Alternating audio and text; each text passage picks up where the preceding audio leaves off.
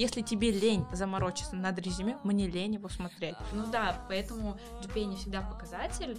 Когда тебе приходит сообщение от Нанана Баласа, ты открываешь, смотришь, «А, так это же наш милашка сотрудник, а у него такая почта. Не трудовой договор, а договор ГПХ. Различие в том, что... Ну, то есть это важно а, быть готовым работать, вкладываться, не просто отсиживать, да, с 9 до 6, а потом после 6 выйти и, а, я не знаю, там, пинать котиков, да.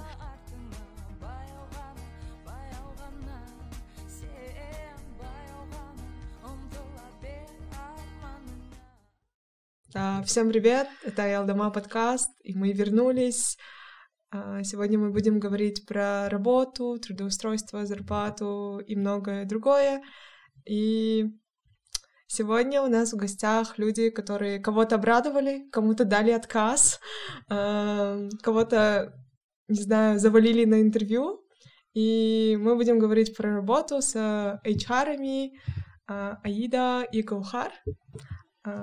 Можете немножко рассказать о себе, чтобы... а, Короче, когда мы будем выпускать аудиоверсию, а, чтобы люди могли различать ваши голоса. окей, хорошо. А, Привет всем.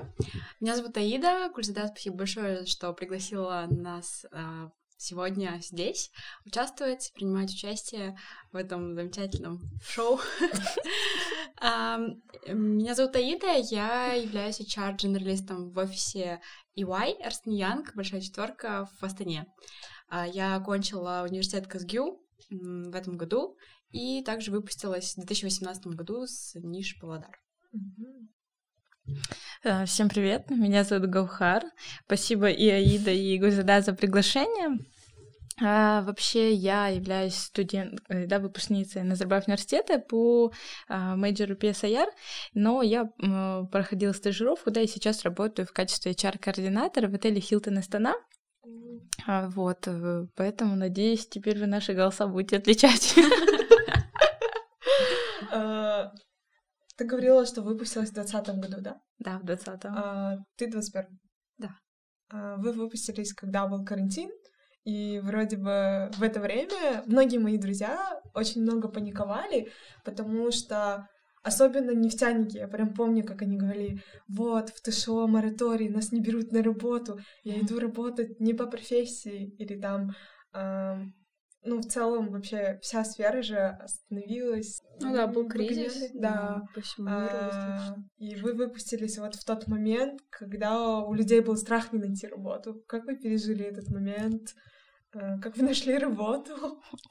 А, ну, вообще, получается, в 2020 году, да, в марте это все началось.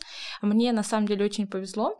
Я м, трудоустроилась 2 марта, то есть а, если, например, я начала стажироваться в Хилтон Астана с 2019 года а, в январе, а, то есть у меня была стажировка для себя, потом я работала по договору ГПХ, и потом 2 марта в 2020 году меня вообще взяли по трудовому договору, да, то есть и мне очень повезло, потому что 2 марта я устроилась, а 20 то есть у нас уже начался, э, да, э, такой период пандемии 19 да, А, вот, поэтому страха именно не найти работу мне в этом случае очень повезло, потому что было, конечно, на практике, что пришлось действительно ребятам не из-за их личных каких-то качеств либо квалификации просто отказать, потому что мы действительно закрыли набор и рекрутинг больше не проводили на тот период.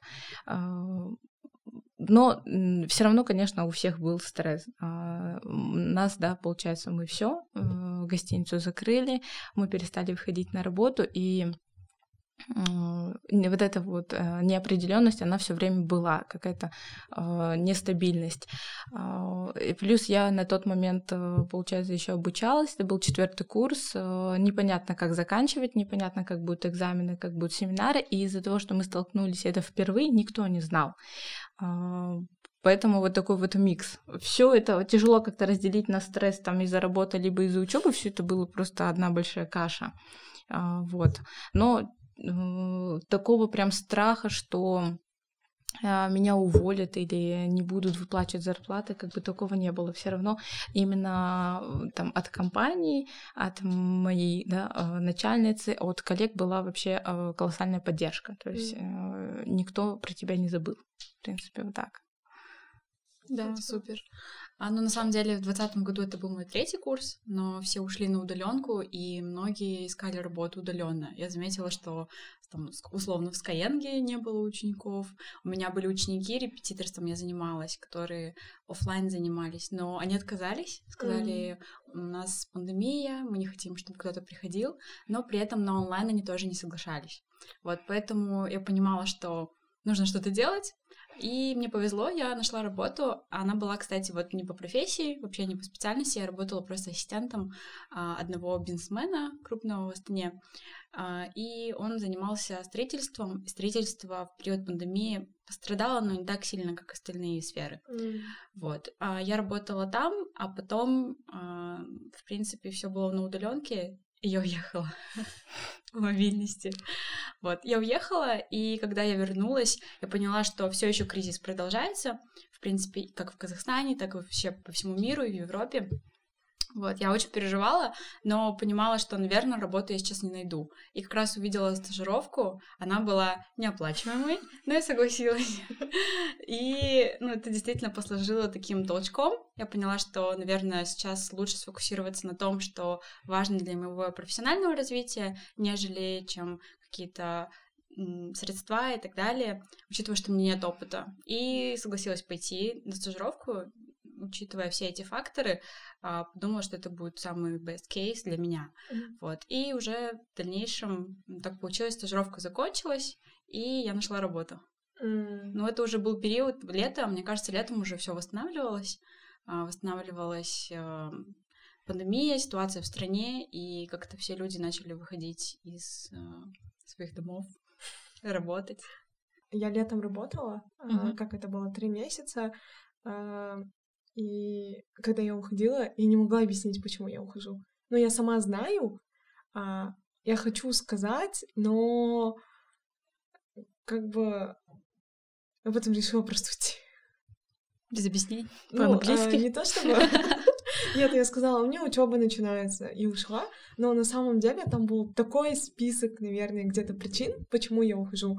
И э, это было связано, возможно, с каждым, с кем я работала, или с системой, или еще что-то. И э, мне кажется, очень круто то, что есть такие вот эти интервью.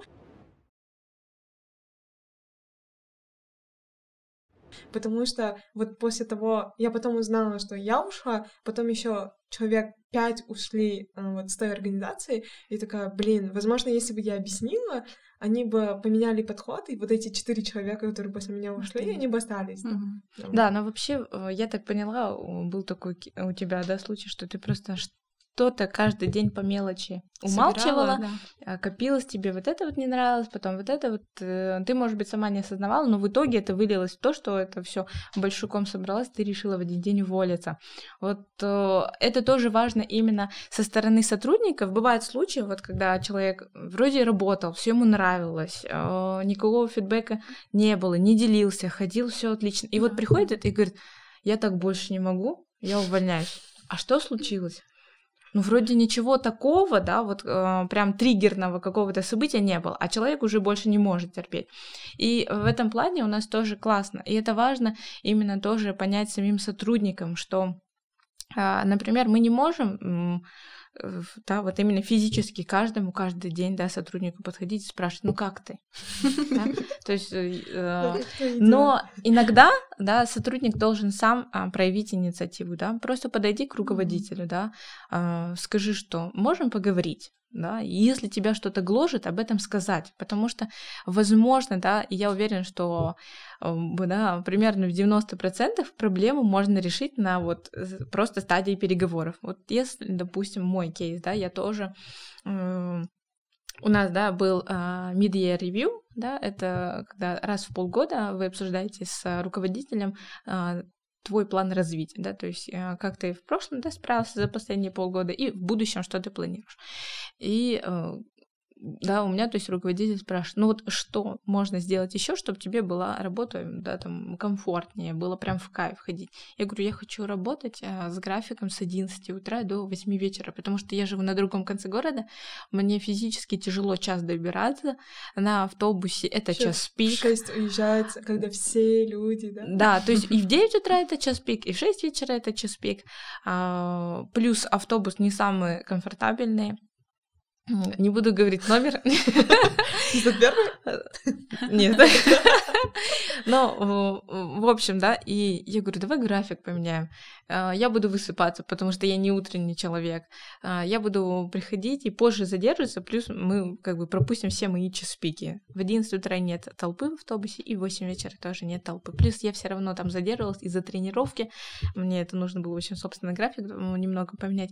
И она сказала, окей, напиши письмо, я опрувну, и будем выходить. И вот, то есть уже последние две недели я работаю с 11. То есть с 11 до 8. Да, моя суть, что а, нужно говорить свои запросы, не молчать, не вот копить это в сердце и думать, что всем на, на тебя все равно, а, все тебя только хотят а, использовать, больше из себя выжить на этой работе, а как личность это им не интересно, да, то есть вот если не копить, а, бывают, конечно, случаи, когда, допустим, ну, вопрос не решаем, да, например, а, есть позиции, у которых график сменный, а человек говорит, хочу график 5 на 2 с 9 до 6, а потом я вот буду...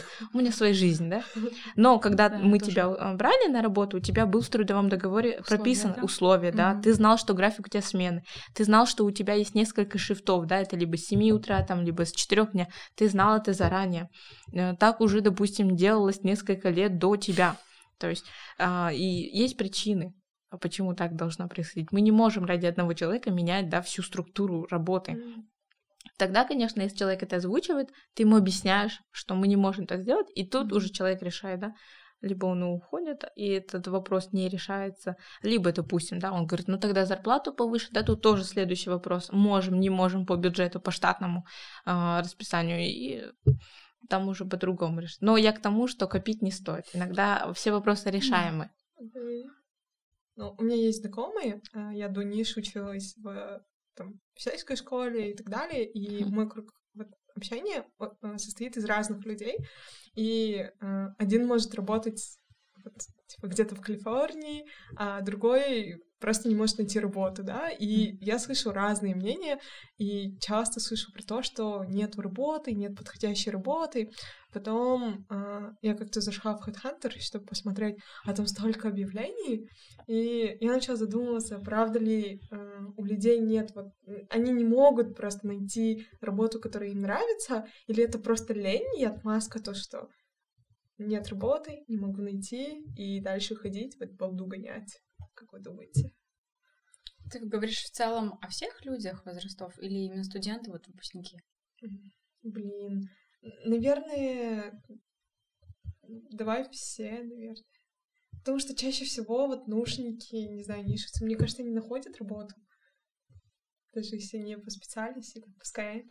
Да, но у них бывают зачастую завышенные критерии, а. потому что они понимают, что they're а. privileged. Like. Но в целом, мне кажется, работу можно найти, а, если действительно человеку нужна стабильность, может быть, или деньги, смотря какая цель. То есть mm-hmm. работу можно найти, и, как ты говоришь, на Ахтхантере очень много на самом деле каких-то возможностей. Возможно, это не всегда временная, стабильная работа с высокой заработной платой, но если человеку здесь сейчас нужны деньги, то я думаю, он всегда сможет найти выход и выбрать свое направление, да. Но если мы говорим про студентов, возможно, не всегда наш рынок соответствует критериям наших студентов даже иногда. Вот. Э, некоторые уезжают там за границу, говорят, я буду пока учиться, или тут заработные платы низкие. Не все студенты хотят начинать с самого простого, самых низких э, каких-то обязанностей, все сразу хотят зарплату, там, я не знаю, 250 плюс, может быть, и надеются на то, что рынок может оправдать эти ожидания. Но на самом деле без опыта это тяжело получить такую работу. Ну, есть, конечно, можно пойти в продажи. Продажи — это такая... Недвижимость. Риэлторы, там, да, консультанты и так далее. Они очень много получают в сравнении, да, если идешь работать в какую-то компанию, где есть рост. Но это такая работа, которая сегодня есть, завтра ее нет. Вот. И поэтому, наверное, студенты должны понимать, что будет через пять лет с ними, если они сейчас потратят свои два года, условно работая в каком-нибудь супаке mm-hmm. на технодоме. Ну, к примеру. Сказать пошла. Нет, я не говорю то, что это плохо, но просто я, мы же сейчас говорим каких, про каких-то да, перспективных ребят, которые учатся в хороших университетах, у которых есть возможности действительно получать хорошую заработную плату через несколько лет. Mm-hmm. Да, но они теряют свое время, даже к примеру, вот в работе сталкиваюсь с э, кандидатами, которые отправляют резюме и пишут там, что они работали официантами, менеджерами по продажам, и когда ты уже берешь это резюме, даже на стажировку, ты понимаешь, что возможно, у человека немного расплывчатое понимание того, чего он хочет, но, возможно, ему были нужны деньги, да, и mm. тут тоже его можно понять. Здесь уже важно на, резю... на стадии собеседования задать правильные вопросы и понять мотивацию, то есть э, какие у него были цели, и, может быть, сейчас эти цели, цели поменялись, и вот он уже хочет развиваться, он может, у него есть такая возможность. Mm. А, по поводу вот вашей работы, когда, ну, короче, в десятом, кажется, классе я пошла к парфюмидатору школьному и говорю, ну, я хочу, типа, поступить на политолога. И она мне говорит, ну, вот Представь свой рабочий день. Ты утром просыпаешься, идешь на работу, и что ты делаешь? Я такая, ну, не знаю, может быть, бумажки смотрю. Ну, я не могла ответить, потому что я не знала, чем они занимаются. Такая, ну, речь буду готовить. Ага, конечно. Потом сидишь, эсэшки пишешь. А, как у вас обстоят вот дела? Вы утром просыпаетесь, приходите на работу. Что вы делаете? Ну, вот как Первым HR. Ну, в целом вообще, какие задачи в течение дня вы выполняете и так далее? Ну, у меня начало работы, рабочего дня начинается с проверки почты, писем, потому что зачастую их очень много. А, туда пишут мои коллеги, да, то есть по корпоративной почте мы стараемся только там. А также там очень много писем от кандидатов, они отправляют свое резюме и так далее, и так далее, какие-то вопросы. Когда выйдут ответы. Да, да, да. А, стараюсь почту сначала проверить, соответственно, от почты уже идут какие-то запросы, которые я должна сделать. Там а, отправить тому коллеге что-то, этому коллеге что-то, с кем-то связаться, какой-то вопрос закрыть. И так распределение идет а, по часам в графике, да. Выстраиваешь уже какой-то туду-лист. Mm-hmm. Есть какие-то дела, которые нужно со вчерашнего дня доделать. Ну, как все как у всех, мне кажется, в начале. Но также помимо этого есть интервью, да, которые онлайн у нас сейчас проводятся проводишь интервью, заходишь на звонки, потом есть какие-то глобальные звонки, которые у нас устраивает э, московский офис, к примеру, туда тоже нужно подключаться. Есть внутренние звонки по Казахстану с нашими коллегами. Ну, что еще? Интервью с э, ребятами, также обзваниваешь клиентов а, кандидатов, точнее, вот, потому что они отправляют э, резюме свои и, соответственно, ждут какого-то фидбэка, либо пишешь по почте, mm-hmm. вот. И что еще? Ну, стараемся также корпоративной культуре время уделять, потому что если мы будем зацикливаться только на будущих кандидатов, будущих сотрудников, то далеко не уедешь, мне кажется.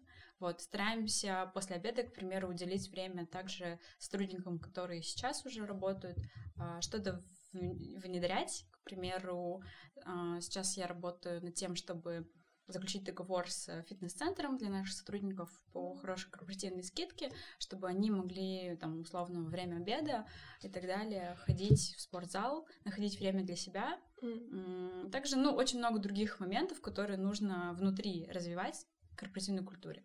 Ну, вот так вот мой день проходит, мне кажется.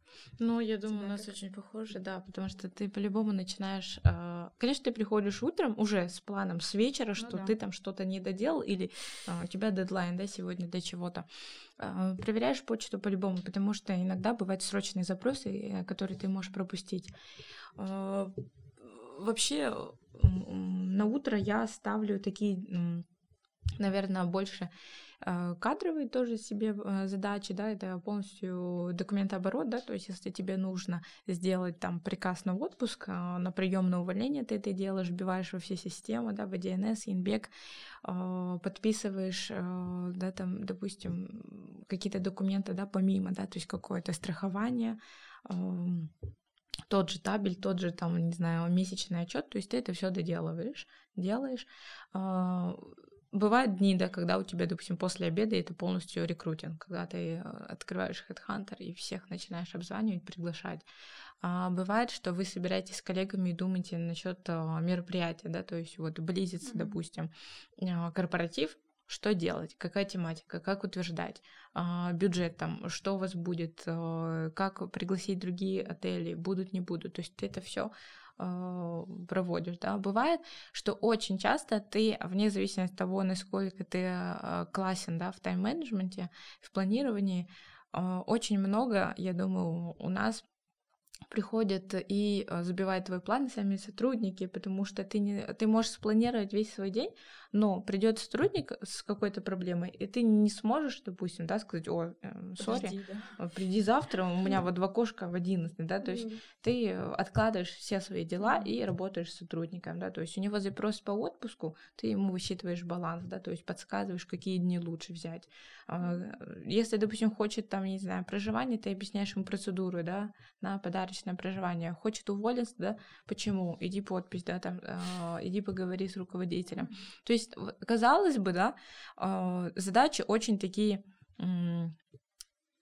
ну, легкие, да, кому-то может показаться, что тебе тяжело сказать человеку, там, да, дни отпуска или еще что-то. Но на самом деле сделать это качественно, да, уделить, там, присаживайся, выдохни, uh-huh. да, давай посмотрим, как тебе лучше сделать, а почему вы так сделаете, а почему так.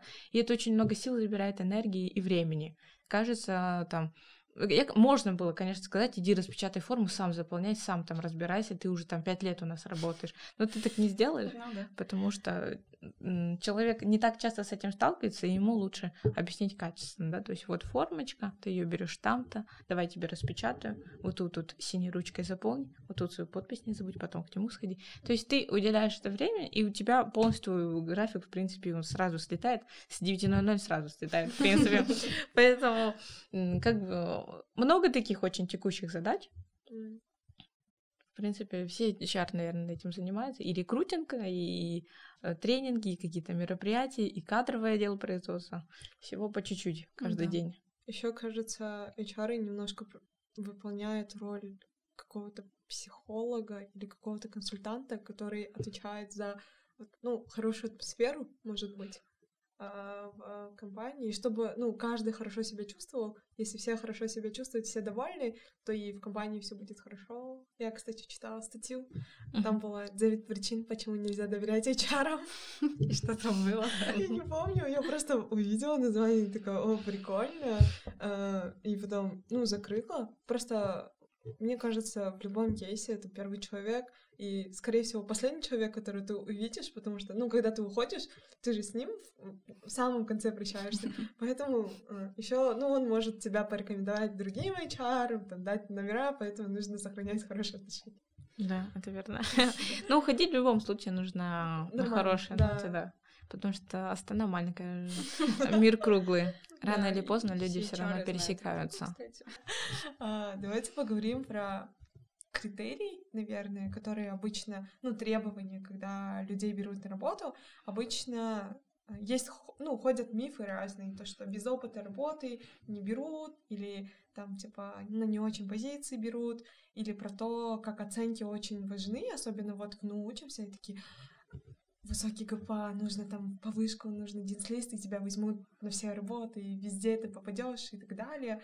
А вот насколько оценки важны, и правда, что без опыта работы не берут на работу? У меня, наверное, первый такой поинт, э, который возник в голове, когда ты сказала, берут на неочинские работы. И это, наверное, вообще э, такая глобальная проблема, да, в нашем менталитете, что люди делят на вот достойную работу, недостойную, там, э, мне подобающую, мне подходящую, либо вот это вот другим предлагать, и я такую грязную работу выполнять не буду. И мы с этим сталкиваемся каждый день, а, когда мы, допустим, Бывает иногда даже человек сам откликнулся, а потом говорит, ну нет, я такое не буду делать, просто рассмотрите мне сразу в административных департаментах какую-нибудь руководящую, я справлюсь, там мозгов много не нужно, да, то есть а, нету такой, да, а, позиции какой-то недостойной работы, не оченьской работы, да, то есть когда ты, бываешь, звонишь на позицию горничной, на официанта, и люди боятся, да, что вот это грязная работа, что, ну, я вообще-то выше этого, что я что, зря заканчивал университет, у меня вообще-то красный диплом, и человек при том, да, что сам откликнулся, или что он сам в поисках работы, да, ну вот нету, да, допустим, он искал, откликнулся, а других позиций, да, на данный момент не нашел. А, это первый, наверное, пункт, что нету какой-то плохой работы, не той, да, то есть все равно ты подаешься с какой-то целью, да, и эта работа любая, она важна, и это мы первое, да, что озвучим у нас в отеле, то есть у нас равное, да, уважение к человеку, да, допустим, на руководящей позиции, да, там, ну, допустим, да, скажем, директору гостиницы, либо там э, какого-нибудь, ну, не знаю, там директору отдела продаж, да, и э, взять, допустим, позицию горничной, повара. То есть абсолютно одинаковые отношения, абсолютно одинаковый подход. С, люди придут с одинаковым запросом, получат одинаковую информацию, э, с одинаковым отношением, да, то есть трепетом мы ему все э, объясним. Это, наверное, первый пункт. А, про критерии, наверное, скажу, что каких ну, зависит, конечно, от позиции, да, но в общем у нас в отеле, наверное, если прям вот смотреть по каким-то пунктам, то, там, не знаю, GPA, GPA, да, мы не смотрим. То есть это не является каким-то важным критерием а, при отборе. Э, ко всем, да, мы просим, да, в большинстве случаев, да, на позиции, это знание английского языка, да, потому что идет э, коммуникация с гостями. Отель международный, останавливались много иностранцев, да, то есть и выстраивать э, коммуникацию с гостем правильно, да, на э, английском языке, да, чаще всего это, хотя бывает, да, допустим, нужный запрос и на китайском, допустим, э, это важно для нас. Поэтому если человек знает, это огромный плюс Просто э, огромный плюс. А, и второй, наверное, критерий желание работать. Бывают люди подаются, но вот э, не особо хотят вкладываться в работу, да, то есть э, пришли, ну вот потому что позвонили, что-то само как-то завертелось, закрутилось, и вот я тут. Ну, то есть это важно э, быть готовым работать, вкладываться, не просто отсиживать, да, с 9 до 6. А, вот. Ну и третье, наверное, это вот, как я раньше говорила, именно про личностные какие-то качества, а, потому что гостеприимство, да, а, это очень такая сфера, где нельзя, допустим, да, с 9 до 6 улыбаться, а потом после шести выйти и, я не знаю, там, пинать котиков, да. То есть важен какой то человек, да. Если ты, например, сам по себе, допустим, не очень любишь людей, а, тебя не заботит, да, а, как, допустим, люди себя чувствуют, mm-hmm. да, а, тебя не особо волнует комфорт, да, хорошо ли гостю, нет, коллеги твоему плохо или у него что-то, допустим, произошло, да, там в семье, я не знаю, по карьере, да, что-то не складывается. Если ты сам по себе а, как человек не готов, не открыт, очень тяжело будет выжить в нашей сфере, потому что у нас, да, э, очень ценится, да, когда человек проактивен, когда он готов идти на помощь, а, открыт каким-то, да, и критике, и комментариям. Поэтому это, наверное, тоже немаловажно, когда будет, допустим, два абсолютно, допустим, равных кандидатов, скажем, даже там по GPA, да, с одного университета, у обоих там красные, оба классно разговаривают на английском, готовы работать, но, допустим, по личностным качествам, да, у одного человека глаза горят, да, а вот другой, ну вот ты, например, знаешь, что сделав, типа, допустим, человеку другая компания какой-нибудь job offer, он, в принципе, не задумается, например, да, менять, не менять работу. Ты смотришь на человека именно по личностным качествам, это важно. Я бы хотела добавить тоже то, что Каухар сказала вначале про неочинские работы. У нас э, мы в основном хантим именно финансистов, аудиторов и так далее. У нас тоже нет такого понятия, что не очинские работы, в плане, что бывают кандидаты приходят, и мы говорим, вот вы подались на позицию стажера. Они говорят, ой, стажер, да, я не хочу там кофе таскать, бумажки писать и распечатывать. На самом деле, потом объясняешь человеку, что стажировка — это не как в некоторых компаниях. Ну, действительно, бывают такие компании, куда люди приходят просто для галочки налить mm-hmm. кофе и бумажки потаскать. Вот. А ты говоришь, что нет, вы будете частью команды, то есть у вас будет ментор, а, вы распределяетесь по компаниям, идете на проект, а, у вас есть какие-то четкие обязанности, KPI. Если вы их достигнете, то в таком случае мы вас промоутнем уже на уровне специалиста. И действительно бывают э, студенты, которые без опыта приходят и говорят, ой, нет, я только на специалиста приду. Э, и это очень грустно на самом деле, потому что э, мы не требуем опыта на позицию стажера. То есть человек приходит, чтобы стажироваться, он приходит набираться опыта, и здесь это действительно классный шанс на самом деле. Вот. Опыта мы не требуем, а если идешь на, на стажера. Вот. Конечно, соответственно, если уже специальность, да, а, грейд выше, то нужен опыт. Без mm-hmm. этого никак. Но если мы сейчас говорим про студентов, выпускников, то если вы действительно хотите развиваться, welcome, да, на первую, первую ступеньку. А далее, что по GPA, а, я бы сказала, что GPA у нас есть критерий не ниже 3.0, а, потому что в нашей компании ну, действительно считают, что если человек во время четырех лет обучения вкладывался да, в работу, а, там, старался как-то проявить себя в учебе, да, он сдавал, готовился к финалам, а, он не получит низкую оценку, потому что GPA ниже 3.0 это это ну, не такой прям вау показатель, ну, на самом деле. А, опять же, в разных компаниях по-разному. Некоторые не смотрят на GPA, а для нас важен. Вот. Не знаю, как вы думаете, насколько вообще ну, а, это правильно? Зависит просто а, у вас, да, если 3.0, не специальность, а даже взять университет, да, наверное, в зависимости, да, от университета все таки ну, да. у кого-то будет, допустим, да, мы скажем, а, какой-нибудь зарубежный университет, где он реально вкалывал, учился ночами, не спал, и у него, допустим, да, там GPA 3, либо там, там 2,9, угу.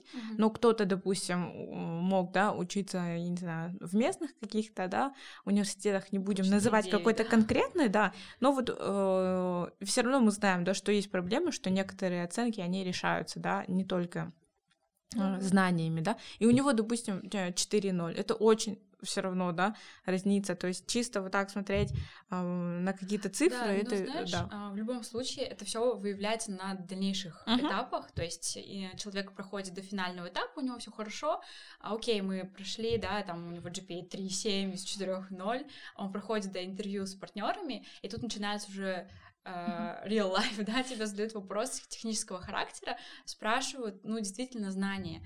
И бывает, мы не спорим, что бывают кандидаты, которые Э, чуть ниже GPA, но у них все идеально, там резюме классное, но были какие-то обстоятельства во время студенческой жизни, что чуть-чуть уровень упал. Ну, мы, то есть вы не автоматом да, откидываете? Да, мы не откидываем mm-hmm. автоматом, стараемся каждого человека рассмотреть в отдельности. Mm-hmm. Вот. Но если у человека там супер крутой GPA, а он проходит до последнего этапа, задают вопросы, а, которые он должен знать, по идее, mm-hmm. да, чтобы работать, и человек иногда не отвечает это уже вопрос к человеку, насколько он хорошо учился. Ну да, поэтому GPA не всегда показатель, а, нужно вот прям, не знаю, наверное, каждый кейс в отдельности смотреть. Да. А, вот ребята, которые учатся в Гонконге или в Корее, у них же какой-то другой грейдинг, типа там да. вроде все сравнительно или еще что-то. Ты можешь 90 получить, но у тебя сишка или еще что-то. Да.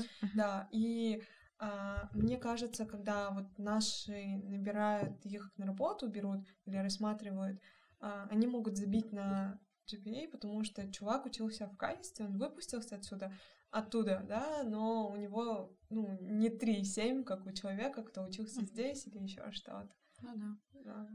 В России тоже не 4,0, у них там вообще 100 баллов, ну, сколько я знаю. Ну, в общем, в любом случае, как мы сказали, эти цифры, э, они не являются каким-то критическим да, э, при отборе. Mm. Ну, нужно стараться, мне кажется, нужно держать план. Ты, в общем, э, да. смотришь вообще, как человек подходит к любому заданию, да. будь это учеба в университете, либо, допустим, а, даже подача да, на вакансию какую-то. Это все-таки, ну, как-то слышала, что вот, оценки это, возможно, не показатель твоего ума, но как минимум отношения. Ответственность, uh-huh. да, может быть. Типа, если ты забиваешь на дедлайны, скорее всего, ты на работе тоже будешь забивать. Да, да твой подход, в общем. Да, да, да. да. А, по поводу вот а, запросов, об этом мы много говорили, и ожиданий, то, что завышенные. А, когда вот вроде интервью проходит у HR, они спрашивают про зарплаты. Uh-huh. А, насколько, ну вот, э, бывают кейсы, когда кто-то просит повыше, возможно, чем он сам стоит или его работа стоит, а кто-то не может ответить, типа, а, например, мне кажется, у многих студентов а, есть такой момент, что они не знают, как оценить свою работу. Например, ну, 100 или 150 uh-huh. или еще что-то. А как вообще эм, правильно отвечать на вопрос про зарплату? Ну, я бы, наверное, просто посоветовала быть честным, да, то есть мы, например, на а, своих а, Отбор, да, у нас всегда проходит сначала по телефону, потом мы приглашаем к руководителю отдела, да, уже на собеседование к нам в отель. А, и а, мы не озвучиваем никогда по телефону заработную плату, потому что а, да, информация конфиденциальная, она обсуждается уже с руководителем устно, да, то есть по телефону мы не проговариваем. Но мы всегда задаем один вопрос, то есть ваши ожидания по заработной плате.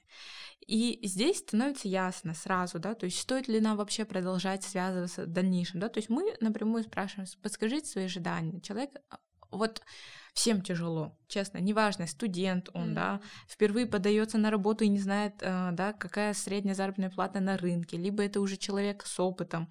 А, все немного боятся, да, сказать, а вдруг я сейчас слишком низкую назову, они мне это и предложат, а на самом деле у них в бюджете было заложено в два раза больше, да, допустим. Mm-hmm. Или наоборот, человек сказал, э, начинающий, да, допустим, специалист, и он сказал там 300-400, и э, мы ему откажем, потом не перезвоним, да, то есть э, люди боятся назвать, но нужно быть честным, да, то есть мы всегда говорим, э, мы тоже люди, да, мы знаем, что у каждого свои обстоятельства, да, в жизни, у кого-то кредиты, ипотека, у кого-то там он единственный кормилец, а, я не знаю, там кто-то готов, допустим, сейчас, да, а, на меньшую согласиться, допустим, даже, да, с нынешней, допустим, он там зарабатывает 200, а у нас, допустим, мы предлагаем 150, и он иногда готов прийти, да, тут очень много э, обстоятельств, которые, да, э, на человека влияет. Поэтому мы просто просим быть честным, да. Если ты, например, реально у тебя там съемная квартира, у тебя там несколько детей,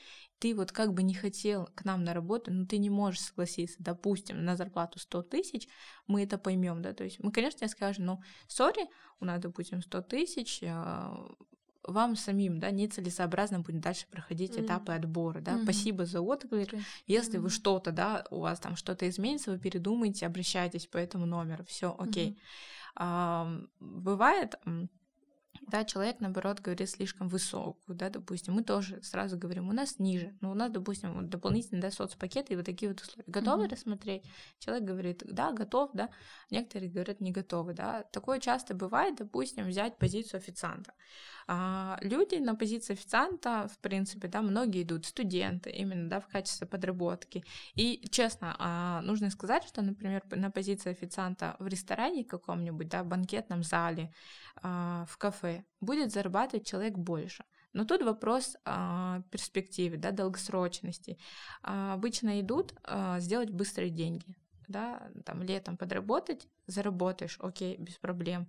А, у нас, допустим, да, в отеле структура, да, понимание, видение другое. Здесь зарплата может быть меньше, допустим, чем ты быстро срубишь а, на ночных каких-то, да, там клубах, либо mm-hmm. в ресторанах. Но у тебя есть а, четкая структура, да, что после позиции официанта у тебя будет рост, допустим, старший официант, а, а, супервайзер, потом, допустим, менеджер ресторана и так далее. То есть ты тут идешь на э, э, долгую перспективу, да, подниматься по карьерной лестнице, плюс у тебя все равно есть это официальное трудоустройство, у тебя, да, это идет и в трудовой стаж, и отпускные идут, mm-hmm. и э, страховка, да, все налоги будут оплачены. То есть тут идет уклон на другой, да. Многие mm-hmm. ребята, когда подаются, допустим, и говорят, а я привык, вот сейчас я в ресторане работаю, у меня 300 тысяч, mm-hmm. я легко делаю, а, допустим, да, проценты от продаж. И ты ему объясняешь, ну да, у нас меньше, готовы рассмотреть вот такие вот условия. Mm-hmm. И некоторые не хотят. Ну, тут, то есть, вопрос э, в человеке. Либо он идет сейчас и работает, да, вот за, там, условно, 300 тысяч в ресторане, да, но м, тут вопрос, да, роста. Не все ведь э, официанты становятся администраторами, да, залов, там, администраторами кафе. Э, насколько долго ты проработаешь, так как текучка большая, не все рестораны да, работают именно официально трудоустраивают по договору, да, некоторые, в принципе, просто на руки получают деньги и все. Mm-hmm. Поэтому тут э, такой вот вопрос заработной платы, да, то есть все в сравнении все на, ну, зависит от того, какая у тебя вообще потребность. Просто деньги сделать, э, да, подработать на короткий срок, либо расти. Но нужно быть честным, да, либо ты можешь э, сейчас, да, э, поступиться, да, согласиться на меньшую зарплату, зная, что дальше ты будешь работать, либо нет. Okay. Я бы хотела тут, наверное, еще про фриланс побольше поговорить, потому что некоторые студенты они работают на фрилансе, где-то подрабатывают, репетиторством занимаются, и когда они приходят уже подаются в компанию на full тайм бывает, что на начальных позициях заработные платы ниже того уровня, который они могут сделать за неделю, к примеру.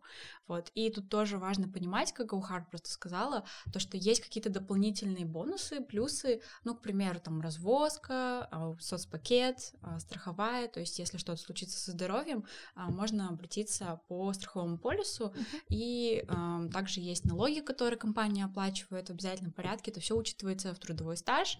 А, все эти плюсы люди иногда пропускают мимо ушей mm-hmm. и не считают это вообще ни во что. Но на самом деле это действительно важно, когда ты уже будешь более в возрасте, да, через 10-15 лет, а, это все равно как-то скажется.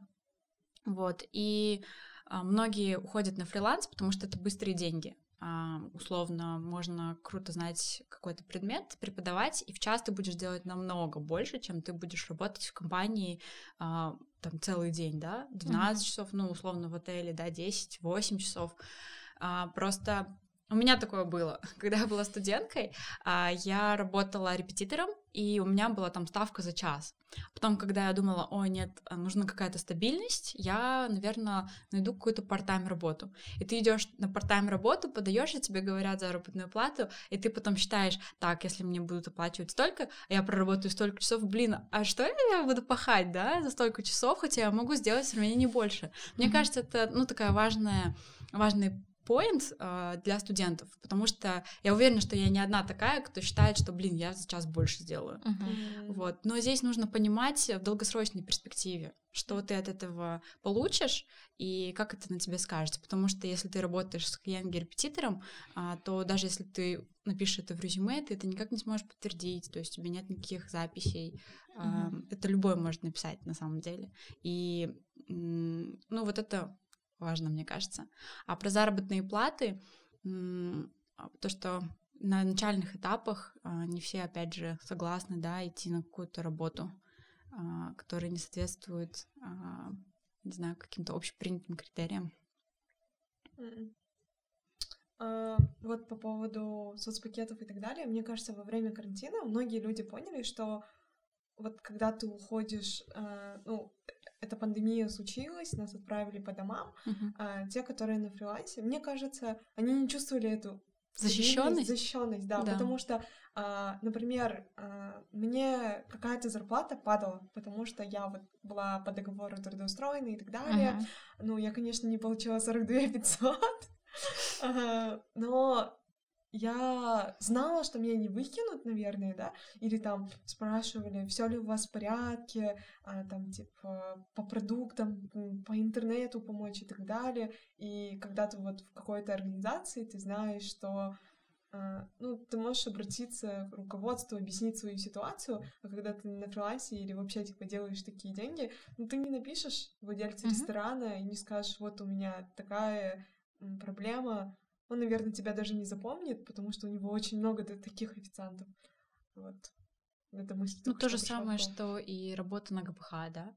А ГПХ — это гражданско-правовой характер, характер, да, договор. То есть нет никаких защищенных таких да? обязательств. А. То есть угу. если человек устраивается в компанию и у тебя трудовой, не трудовой договор, а договор ГПХ, мне кажется, не все, да, наверное, знают вот эти а, да, различия. Не все, не все, да. да, различия в том, что если ты по трудовому договору устраиваешься в компанию, то компания оплачивает э, налоги за тебя, обязательные соцвыплаты, какие-то отчисления, и э, это все засчитывается в трудовой стаж. А если по ГПХ, то в любой момент, ну, грубо говоря, а, тебе могут сказать, мы больше не нуждаемся в твоих услугах, да, и нет никакой гарантии, нет никаких а, налоговых отчислений, ты нигде не числишься как штатный сотрудник, и это тоже важно, потому что сейчас студенты кто учится на гранте, им нужно отрабатывать. М. И здесь я просто, когда сама тоже устраивалась, а, этот момент для себя поняла, то, что когда ты выпускаешься с университета, есть обязательство отрабатывать три года, и здесь важно понимать, если ты идешь в компанию, на какой договор ты подписываешься. То есть, если у тебя трудовой, то окей, ты отработаешь три года, и это все засчитается, государству ты ничего не должен. Вопрос про, наверное, этикет. Э, Мне кажется, у вас очень... У вас есть второй телефон, ну, рабочий? У меня есть. Есть. Да. к Есть, сожалению. да. Да, тоже, к сожалению, потому что а, он общий на весь HR отдел, и он не, это, не совсем новый, поэтому у него бывает, что глючит именно WhatsApp. А многие запросы приходят именно через WhatsApp. Поэтому мне не очень удобно а, ходить с двумя телефонами. Я свой рабочий всегда оставляю чисто на работе. А, на раб- Он у меня просто лежит на столе. Но в основном я общаюсь, а, в принципе, через свой личный, а, потому что, в принципе, номер добавили корпоративную систему. Как бы, в принципе, да, а, звонить я могу спокойно. Я, в принципе, пользуюсь своим э, личным номером, звоню, обзваниваю. Все, допустим, запросы прошу мне направлять на мой личный номер. Бывает иногда, конечно, жалеешь об этом, потому что тебе действительно пишут кандидаты в 12 часов ночи. Здравствуйте, я откликнулся на такую-то позицию, а когда мне позвонят? И ты сегодня. Точно не сейчас. Нет, бывает. а, И так часто. Либо, допустим, пишешь просто «Здравствуйте». Ждут, пока вы ответите. Да, а что ты хотел? Ну, э, нет, в любом случае мы отвечаем, даже в 12 часов ночи. Мне когда написали, я написала «Здравствуйте, а, спасибо за ваш интерес к компании, мы обязательно в рабочее время с вами свяжемся». То есть э, просто я не могу сказать, что из-за этого сообщения мы с тобой не будем связываться или не примем тебя на работу, но это уже не очень хороший Сигнал. а, Мгм. да, сигнал, и э, уже э, первое Вроде впечатление складывается неправильное. То есть человек что настолько хотел работать, что не смог уснуть и решил тебе написать 12 часов ночи, что его сподвигло написать. Бывает, что на выходные, ну, выходные дни пишут. Здравствуйте, зарплата какая? Ну, м, ты отвечаешь, но все равно это уже не очень. То есть есть какие-то базовые правила. Я понимаю, что бывает, например, у человека сменная работа, и он забывает, что сегодня суббота, и что мы работаем с графика, например, с понедельника по пятницу. Это окей. А, но э, тоже как бы не есть хорошо. Бывает, что просто, допустим, пишут на почту без резюме. И даже сообщения так такового нету, а в, э, Просто где резюме. subject, Нет, subject. а, Пустоту. нет, у меня бывает так, э, в, умещают в строку subject. Здравствуйте, я по поводу этой работы, мои контакты на на на Или я ищу работу, зарплата какая. То есть все это в subject. Сообщения самого нету, резюме нет, контактов нет. Ты пишешь сообщение ему, здравствуйте, да, резюме, контакты, мы с вами свяжемся. То есть разные бывают кейсы. Это не является основанием для отказа, но это тоже говорит о подходе человека и отношении его к компании, да, то есть если человек действительно хочет работать, да, то есть хочется, чтобы он вдумчиво подходил к самому первому шагу, да, то есть а, составил правильное резюме, да, актуальное. Бывает, отправляют, и ты у него уточняешь, у вас указано, да, место, последнее место работы вот такое, это верно? Нет, мне просто лень было. Вот я слышала, мне было лень, я не смогла это делать, я поэтому вот как скину есть, попозже. да, вот как есть отправила. Если тебе лень заморочиться над резюме, мне лень его смотреть, мне лень тебя приглашать, обзванивать. Ну, то есть это же неприятно, когда э, человеку... Тут идет вопрос, да, работы, позиции, а человеку лень. Если ему лень сейчас заморочиться, а как будет человек относиться к своим да, обязанностям, тоже о многом говорит. Да, согласна. У меня есть второй рабочий телефон, но он только мой, а я его тоже оставляю как go-hard на работе а, и стараюсь только там его заряжать, потому что, когда я только устроилась в компанию, я... мне его сначала не было. Я принимала все звонки, звонила от своего номера, и я заметила, что для меня это большой триггер, потому что, несмотря на то, что я могу после рабочего времени сидеть и делать какую-то работу на компьютере дома, работать из дома, а, но у меня нет желания вечером отвечать кандидатам и так далее. Вот. Меня это триггерило, и я решила, что у меня будет второй телефон. Я полностью разделила, что вот этот телефон мой личный, я всегда с ним. Мои коллеги, близкие, с кем я срочно могу понадобиться, они мне могут позвонить на личный номер, но кандидатам я звоню только с рабочего телефона и отвечаю только в рабочие часы. Потому что ну, не знаю, это очень много просто людей, которые не соблюдают этику, эм, как Гаухар говорит, пишут ночью, могут позвонить. Иногда я работала из дома, забирала телефон на выходные, и мне выходные ночью звонили даже. Mm-hmm. И я думаю, о, господи. Да, Просто это очень большой сигнал. Наверное, когда люди будут более осознаннее, возможно, тогда будет проще нам тоже относиться к такому рабочему телефону, звонкам вечером и так далее. Но просто не совсем это этично, и нужно, мне кажется, говорить об этом. Да, да, да. Нет, понимать эту тему. Ты да. в любом случае вы, стараешься выстроить эту личную границу. Да. Я могу ответить, допустим, да, но я, то есть, даю знать, что не сейчас, да, то есть сейчас mm-hmm. не рабочее время, я вам ответить не могу. Бывает, а, конечно, допустим, если тебе написали, и это действительно сейчас, да, ты устал после рабочего дня, и ты не хочешь отвечать, я э, спокойно могу, допустим, оставить это сообщение до следующего утра. Иногда вопрос сам отпадает, да, то есть пока mm-hmm. человек вот не дождался срочно, да, там, коллега, даже не только кандидаты, в принципе, коллеги тоже у нас не всегда пишут тебе только в рабочее время, да, Потому что сфера гостеприимства, она работает 24 на 7. У них э, нету, да, каких-то... Мы принимаем гостей, 24 на 7, мы обслуживаем гостей 24 на 7. Соответственно, запросы бывают срочные, действительно, да.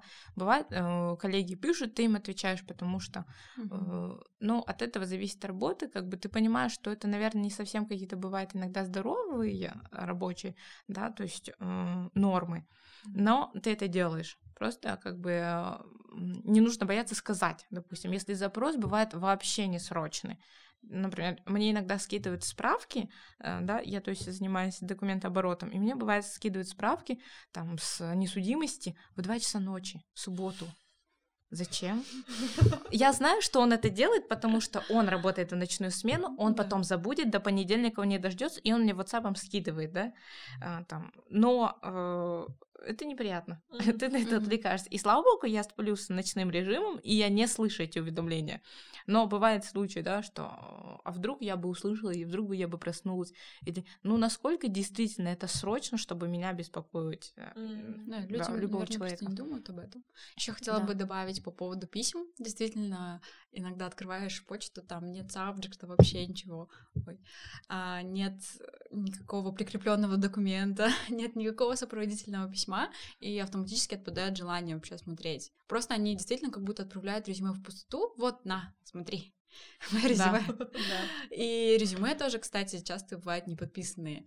То есть просто CV, все. Но да, в да, потоке да. кандидаты теряются. То есть mm. иногда я бываю, что помню по имени, но я не могу человека найти, связаться с ним просто потому, что резюме не переименовано. Mm. Я сейчас трачу время, да, переименовываю да, да, да. его, потому что бывают кандидаты действительно классные, но не подписывают. И письма то же самое. Как я потом найду человека?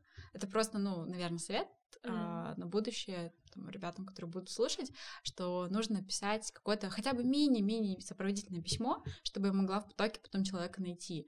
А, кто ты, да, как тебя зовут, а, какой университет, почему ты хочешь попасть. Вообще запрос какой. Да, То есть никто запрос? не просит какой-то длинный текст да, сопроводительным, да, да, да. да где какие-то там... формальности. Ну, там, письмо, да. да, приветствие, я такой-то, такой-то, да. пишу по такому-то поводу, э, там, как могу получить там информацию, или с кем могу связаться, или э, резюме, mm-hmm. да, прикреплять. То есть никто не просит там эссе писать вас, но какие-то поинты. Почта, кстати, тоже очень важна. А, вообще, наверное, э, мы все да, в какой-то момент, наверное, уже были на мастер-классе, да, как составлять CV mm-hmm. или там, что не стоит делать. В принципе, эта информация, она есть в общем доступе, да, там, а, как, э, в принципе, коммуницировать, да, с э, HR, как подаваться на работу, как правильно заявление писать и так далее. Ну, и это совет номер один, да, создать почту, э, то есть отдельную, да, приличную, просто где у тебя написано имя, фамилия, да, с точкой, без точки, неважно, да, то есть ну, напиши ты фамилию. Имя. Королева 77. Да, то есть у нас... Паскаль недавно. Да, бывает. Как? Сон Паскаль. Сон Паскаль. Нет, у меня, у меня писали Барби. То есть женщина взрослая, но у нее Барби. А, потом э, наш коллега, у него, значит, он нас работает и отправлял мне свои справки и почта, но там вообще матершинное, э, казахское матершинное слово, и я не поняла сначала, от кого мне приходит сообщение. То есть, когда тебе приходит сообщение от Нанана волоса, и ты такой, открывать, не открывать. Ты открываешь, смотришь, «А, так это же наш милашка-сотрудник, а у него такая почта. Э, вообще, то есть маски слетают. Не делайте так, ребята. Да, это какой-то базовый такой, мне кажется, все об этом говорят. Да. А, все говорят, допустим, о важности да, составления CV, о там, фотографий, об опыте работы, а, о сопроводительных. И а, мне всегда казалось, ну вот Зачем это говорить? Кажется, это common sense. Все должны это и так понимать. Но на практике действительно этих каких-то базовых mm-hmm. вещей не хватает у многих. Да. А... Еще про грамотность, наверное, нужно сказать здесь. Потому что, да, окей, человек переложил письмо, написал сопроводительное резюме, да, все окей. Но ошибок, Просто нужно сказать, вот тебе словарь. Да. Иди. Тогда просто э, нужно писать на том а, языке, которым да. ты, наверное, владеешь. Да. В принципе, если на казахском, пишите на казахском. Угу. А если ты э, лучше на русском языке общаешься, пишите на русском. На английском, ну, пожалуйста, пишите на английском. Сейчас существует такая мысль, идея, не знаю, люди не хотят в одном месте задерживаться долго. Например, э, когда мои ровесники, наверное, да, или наше поколение видят то, что человек там работал 5-7 лет и не менял свое место, они такие, как так можно, надо же расти, надо же меняться, а, надо выходить из зоны комфорта, короче, вот, uh-huh. вот это. А, и а, как часто вы сталкиваетесь, наверное, с такими кейсами, и вообще, какая ваша позиция вот, э, к людям, которые приходят, и вы примерно понимаете, что он уйдет от вас через год или два? Ну, вообще, наверное, я соглашусь, что да, есть такая тенденция сейчас, что если раньше, например, люди, а, когда искали работу, они а, в первую очередь да, рассматривали компанию, да, а, куда устраиваются, да, и именно цеплялись за место работы. То есть им, наверное, второстепенно была позиция, на которой они сидят, да, э, будут они там, я не знаю, администраторами, э, бухгалтерами, да, отделами, допустим, да, специалистами отделов там HR, э, в продаже, да, будут. Им не важна была позиция, наверное, им было важнее удержаться в этой компании, да, это, наверное, даже поколение вот наших родителей, да, mm-hmm. то есть у меня мама работала около 10-15 лет в Акимате, потом она перешла, допустим, в Нацбанк, и тоже уже там, да, около 10 лет. И а, здесь идет именно убор на компанию и место работы, да, вот а, вот это их точка, да, стабильности, за которую они держались. Сейчас люди больше смотрят именно, держатся за позиции, не за компанию. То есть они поддаются на конкретную позицию, работают, и если считают, что они уже, допустим, переросли эту позицию, либо остаются, развиваются в этой компании, да, то есть не всегда развитие должно происходить вне, да, остаются в компании, но их больше именно теперь цепляет сама э, профессия, да, должность, которую не знают, не компания. Они могут менять, э, допустим, фирмы, но оставаться на такой же позиции, заниматься э, примерно таким же, да, либо развиваться. Это реально есть такое, да, если, допустим, раньше действительно там по 10-15 лет сидеть на одном месте было окей, как будто все так Это делали, круто, да. да, то сейчас, допустим, есть такое, что, а, наверное, если ты скажешь, что работаешь 5 лет, все таки о, вау, а планируешь там уходить или, а что держит, или там, что-то ты вообще засиделся, да? Что-то не так. Да, ну, э, это просто как бы тенденция поменялась, правильно, неправильно каждый решает сам для себя, как ему комфортно. А, про зону комфортно, да, развития, да, но это тоже на самом деле идея очень новая, что человеку нужно а, саморазвиваться, что человеку нужно постоянно повышать квалификацию, что выходить из зоны комфортно, э, комфортно, это действительно, но это новая идея, да, которую сейчас вот действительно все компании, да, взяли и вот э, начинают, да, по всяким курсам, марафонам своих сотрудников гонять. Надо это или нет, человек сам тоже решает, компания тоже для себя решает. Здесь, я думаю, важно еще подчеркнуть тот момент, что со временем, вот как Ухар сказала, сначала люди держались за стабильность, за компанию. Сейчас, эм, ну, несмотря на то, что происходило внутри компании, важно было остаться а, и уже иметь какую-то стабильность в завтрашний день. Сейчас люди держатся за позицию, и здесь вот немного тоже в этом ключе поменялась функция HR, от отдела кадров до HR. Mm. Потому что что делает HR? Одна из функций — это talent reward, а, compensation, benefits, mm. которые мы стараемся развивать. То есть сейчас люди держатся за позицию, и мы стараемся проводить различные раунд-тейблы, фидбэки и performance management review, да, то есть стараемся с руководителями обсуждать а, вот этот рост, да, который mm-hmm. возможен для человека в индивидуальном кейсе. То есть, если а, человек понимает, что мне здесь ничего не держит, то я уйду, там, где мне будет лучше. Поэтому а, HR здесь занимается а, различными путями, да, как удержать человека в компании, если он действительно крутой специалист. А, то есть это какие-то компенсации, бенефиты, бонусы. Если он уже перерос, да, overqualified э, в компании, то как его можно развить, на какие тренинги отправить, что для него будет лучше в перспективе. И мне кажется, это очень важно сейчас эм, фокусироваться на том, что люди стараются как раз-таки развивать себя всесторонне. Почему ему нужно уходить в другую компанию, если здесь есть рост, если здесь uh-huh. есть возможности, если компания может предложить достаточно спейса для развития, uh-huh. то а, вот как раз-таки HR этим занимаются, они работают вместе с а, руководящими да, а, компании должностями, руководителями а, и рассматривают варианты, потому что Специалистов хороших действительно сейчас очень сложно удержать, и перехантить еще сложнее, потому что а, очень много крутых специалистов работают на должности, а, потом э, что должен делать э, HR? Он а, проводит все этапы, да, говорит, вот вы нам подходите, вот вам джоб-оффер. Человек видит, что джоб-оффер есть, заработная плата уже выше, чем в компании, а, в которой mm-hmm. он работает на данный момент, и со, с этим джоб-оффером, например, от UI, идет к своему руководителю и говорит, вот мой джоб-оффер, здесь заработная плата такая-то, что вы можете мне дать? Uh-huh. Руководители говорят, окей, ты крутой, я хочу, чтобы ты остался у меня и поднимают заработную плату, чтобы удержать специалиста, опять же. И потом он говорит, хорошо, я останусь. Uh-huh. То есть они тратят, да, наше время, но это вот в обратную сторону работает, что, возможно, если ему откажут, да, его руководитель, uh-huh. они придут к нам и будут у нас работать. А если там ему уже скажут, да, давай оставайся, вот тебе а, контр-офер, то mm-hmm. они остаются. Но это очень популярная практика. Хантинг на самом деле очень сложный, сложный процесс. Uh-huh. А, мне кажется, не все понимают это еще пока. А, я, в частности, этому пока только стараюсь учиться. Вот, а, но здесь работает и психология, и вот эти все факторы. То есть... Ну и само желание. Да, То есть иногда желание. это бывает просто манипуляция, что человек да. получает джоп-офер или, допустим, да, ему делают предложение даже не в письменной форме, а с зарплатой, да, выше, и вот он приходит к своему работодателю и говорит, мне вот сделали предложение, я хочу согласиться, потому что там зарплата выше, и меня больше тут не держит. Э, иногда действительно у человека есть джоб-офер, и он готов уйти, да. А бывает человек, что просто манипулирует, да, чтобы mm-hmm. получить какой-то бенефит. То есть тут тоже работодатель тоже а, не глупый. Он взвешивает, mm-hmm. да, он тоже оценивает сотрудника, насколько действительно, да, будет тяжело его заменить. Да. Действительно ли человек стоит того, чтобы, да, ему поднять зарплату. Потому что если ты поднимешь человеку зарплату, да, станут другие сотрудники. То mm-hmm. есть тут а, ты не можешь теперь на каждый вот этот вот джоп-оффер, да, иногда ты можешь сказать, ну окей, уходи, и ты отпускаешь человека.